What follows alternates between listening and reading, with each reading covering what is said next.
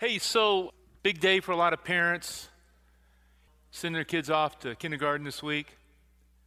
I'll never forget an important day in the life of our family. Right out in front, the bus used to stop here, and our son got off the bus right outside the door of the church, and so I'd walk out the church to meet him. First day of school, first day of kindergarten. He gets off the bus. I'm so excited to hear about what happened. I said, Alex, how was your first day of kindergarten? And he said, I don't want to talk about it. Funny thing, um, our family's in transition too this week. We're sending Alex off to college this week too. We're dropping him off on Friday. So if I don't have, if you see me wearing the same clothes for the next four years, you know it's because I'm right. I'm writing tuition checks. Parents who have children in kindergarten, start saving your money now. It's more expensive. College books cost a lot more than crayons.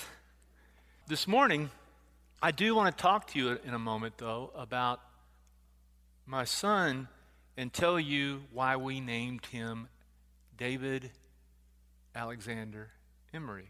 I'm going to tell you today who we named him after. Now, to the sermon.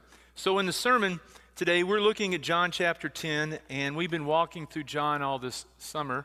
And today in chapter 10, uh, Jesus uses a couple of really good metaphors to describe himself. You know, John is trying to give us an image of who Jesus is and how Jesus brings life to the world. And so he uses a lot of these I am statements I am the bread of life, I am the way, the truth, and the life. And when he describes himself as the I am, he's saying this is what God is like. Jesus is making God real in human flesh. What is God like? Look at Jesus. Well, in the story today, he says, I am a gate. He says, I am a shepherd. And so today I want to talk about those two things. Those are some really interesting metaphors that would not necessarily be readily available for us to understand. Uh, they'd be difficult because we don't live in that culture in that time. I don't think there's anybody here that's ever been a shepherd. So most of you probably didn't grow up on farms.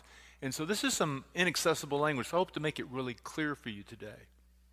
So I'm going to read now, beginning at verse 8. I'm going to read through verse 11 and then I'm going to explain to you what this means to me, and hopefully we'll draw something good out of it today.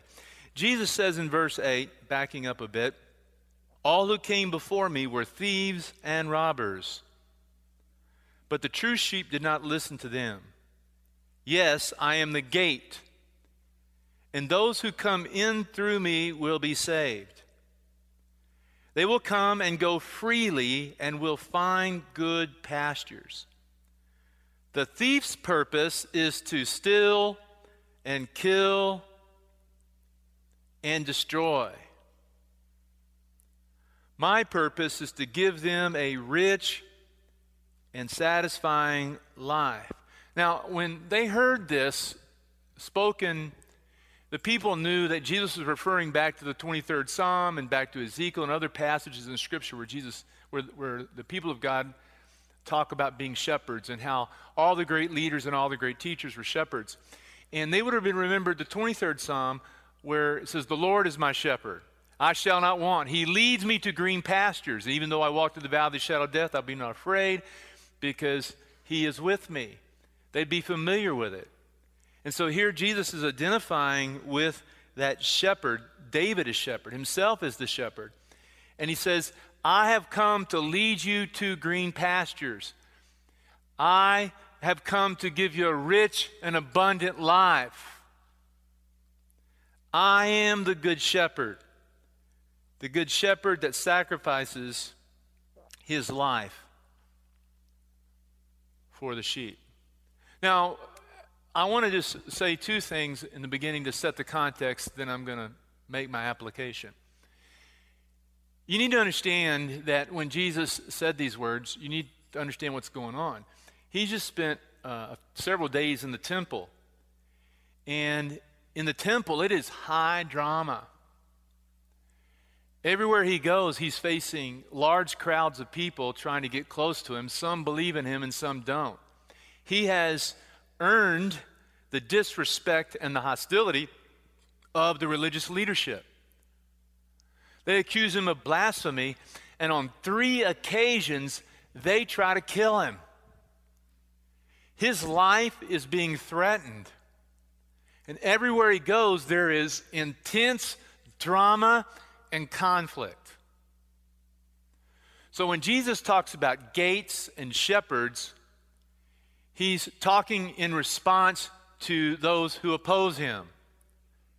And in Ezekiel 34, you can read it on your own, there's a description of what is a good shepherd and what's a bad shepherd.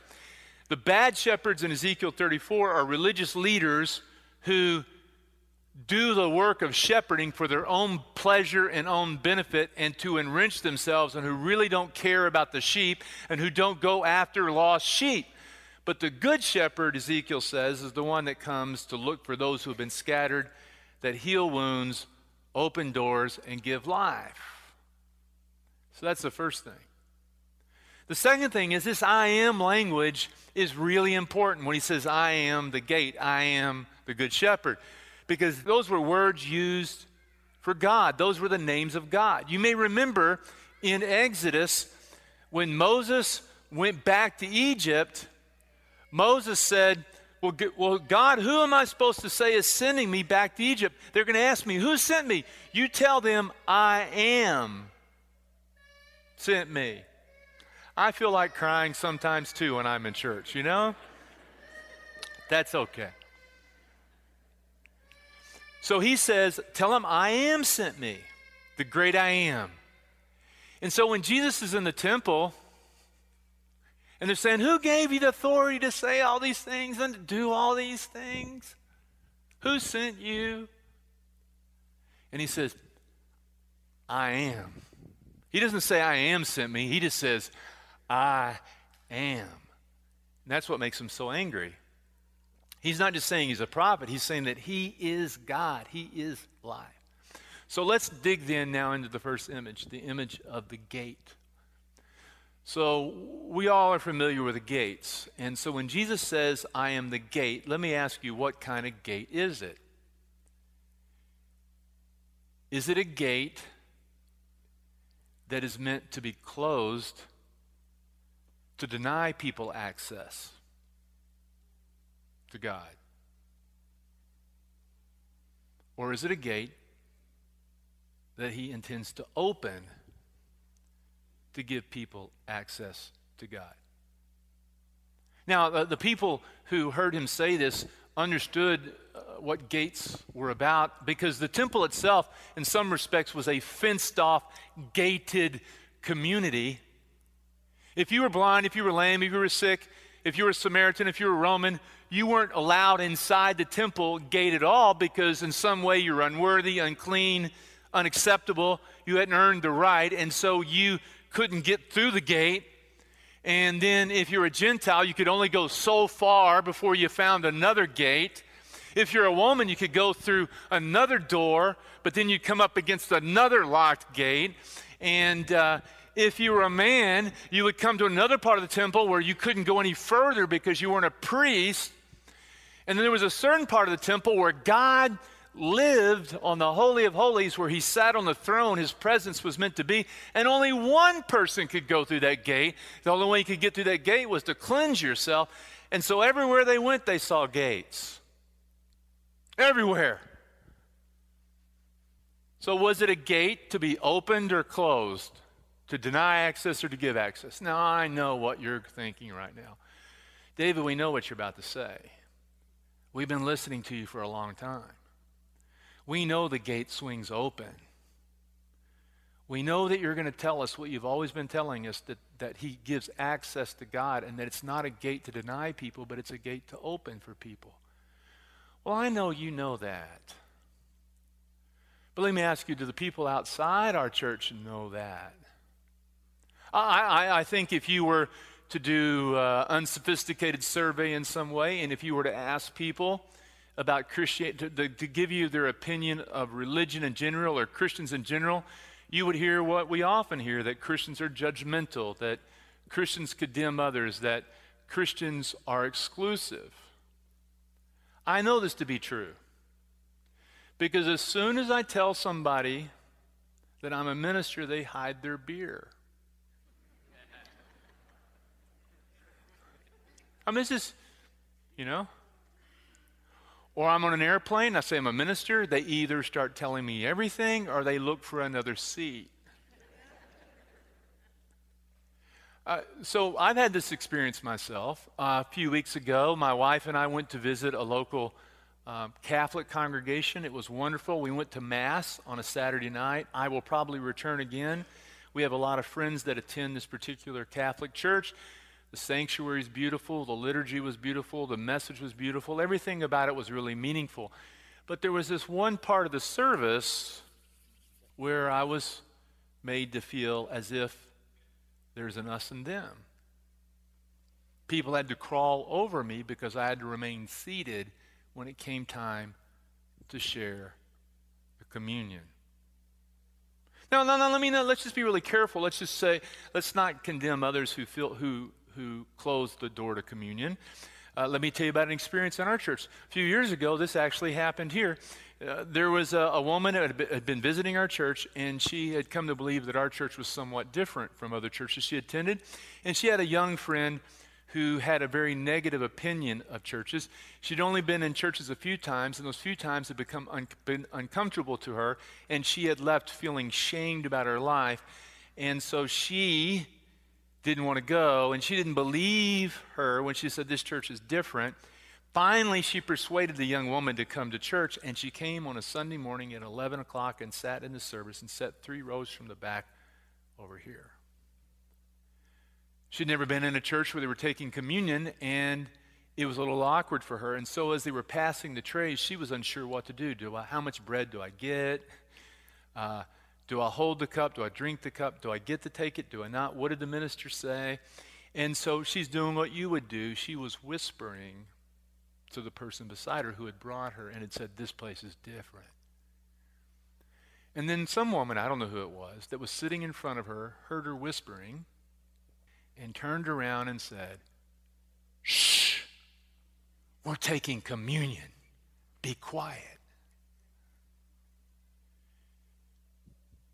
My friend who was attending said the woman never came back to visit our church and said she would never, ever go back to a church again. Let me ask you, so is so you know, just don't take my word for it. Let's look at the scripture itself. What does the Bible say about open gates and closed gates? I think one of the best ways to do is just look at Jesus. Let's find out what Jesus said, not what David Emery thinks. Look in John and see who Jesus associated with. Uh, in chapter 4, Jesus goes to a Samaritan woman at the well who was excluded from all religious life in Israel. She would have been condemned and judged, unwelcomed and in chapter 4, we see him giving her living water.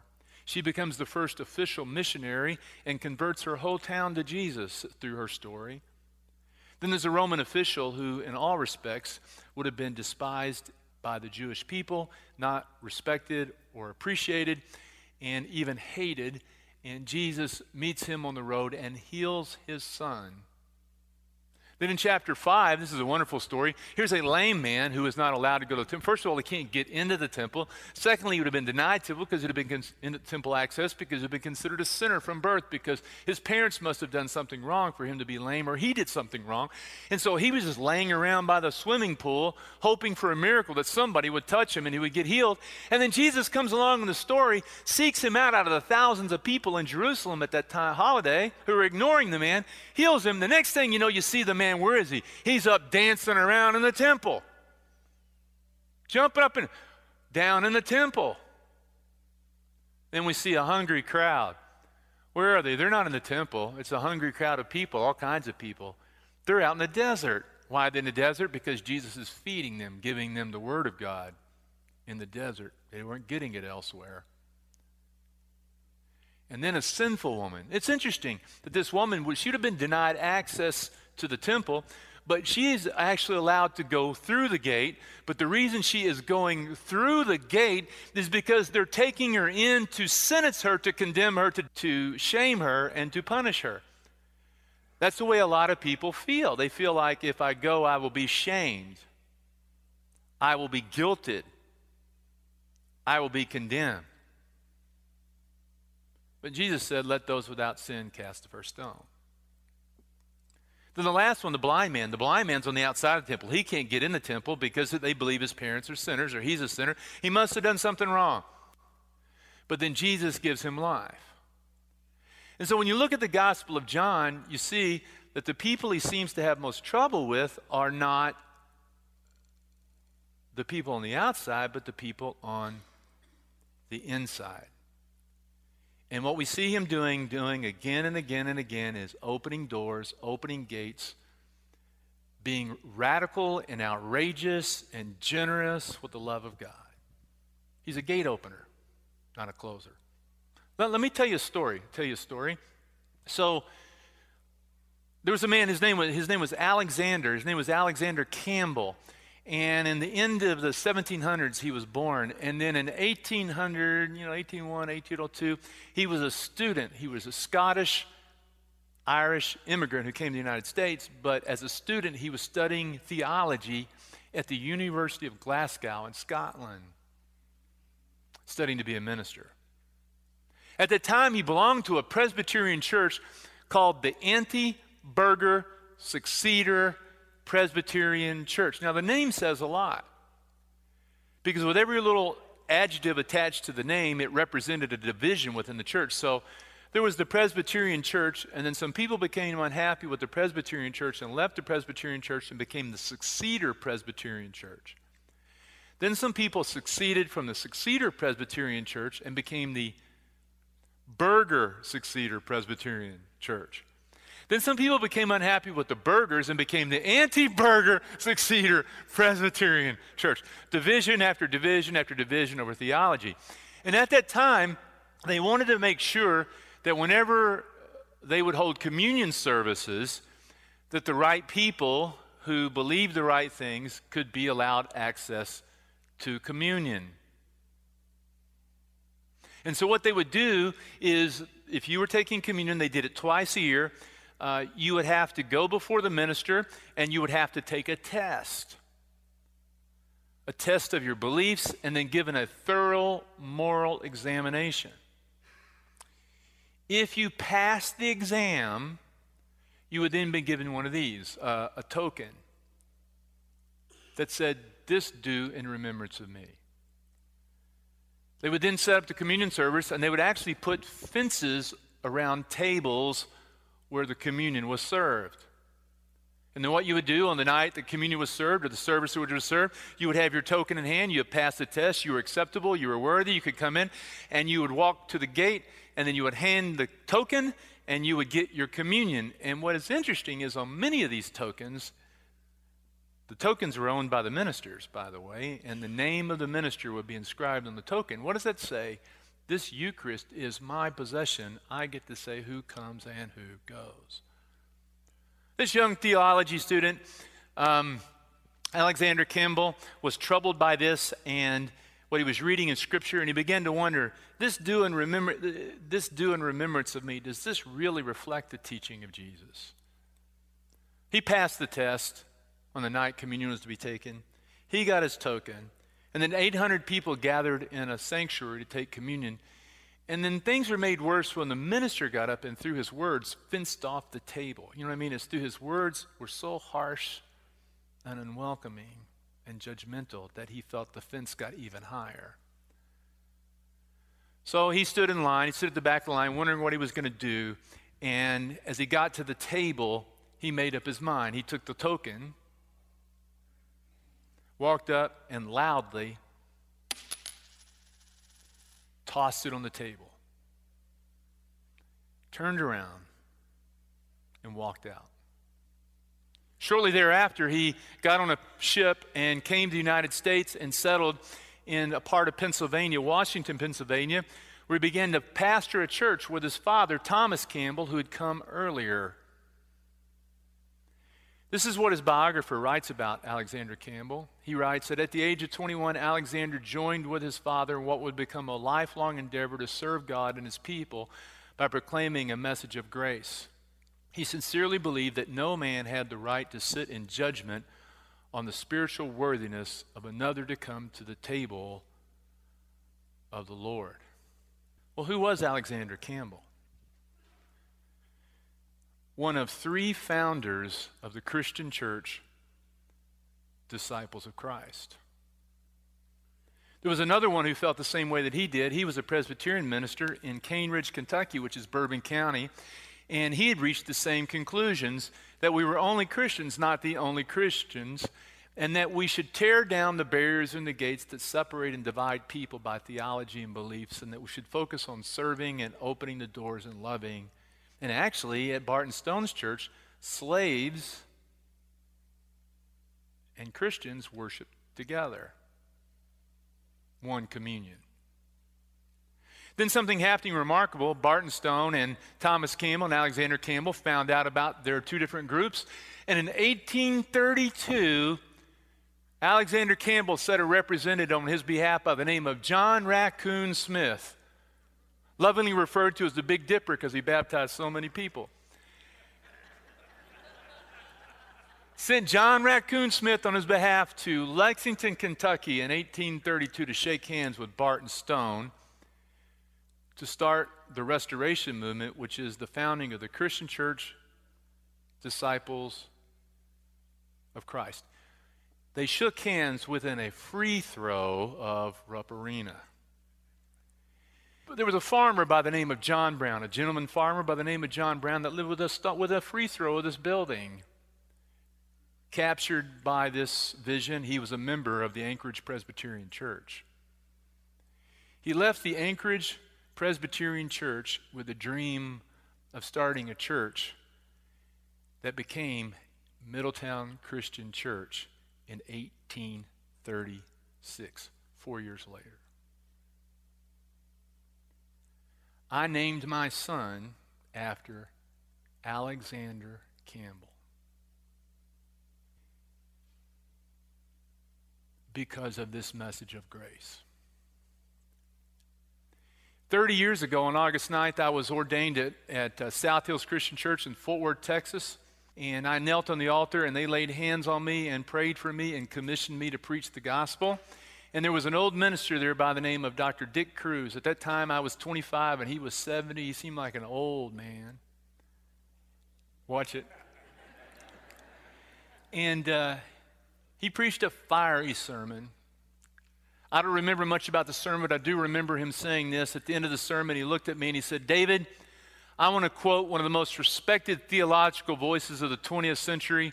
His name is Dee Snider. He sings for Twisted Sister. Remember this picture, folks? I couldn't believe it. I was taken aback by the moment. And he quoted a song, he quoted some lyrics from, from the only song anybody remember from Twisted Sister. You got to fight for your right to party. It shows how old you are.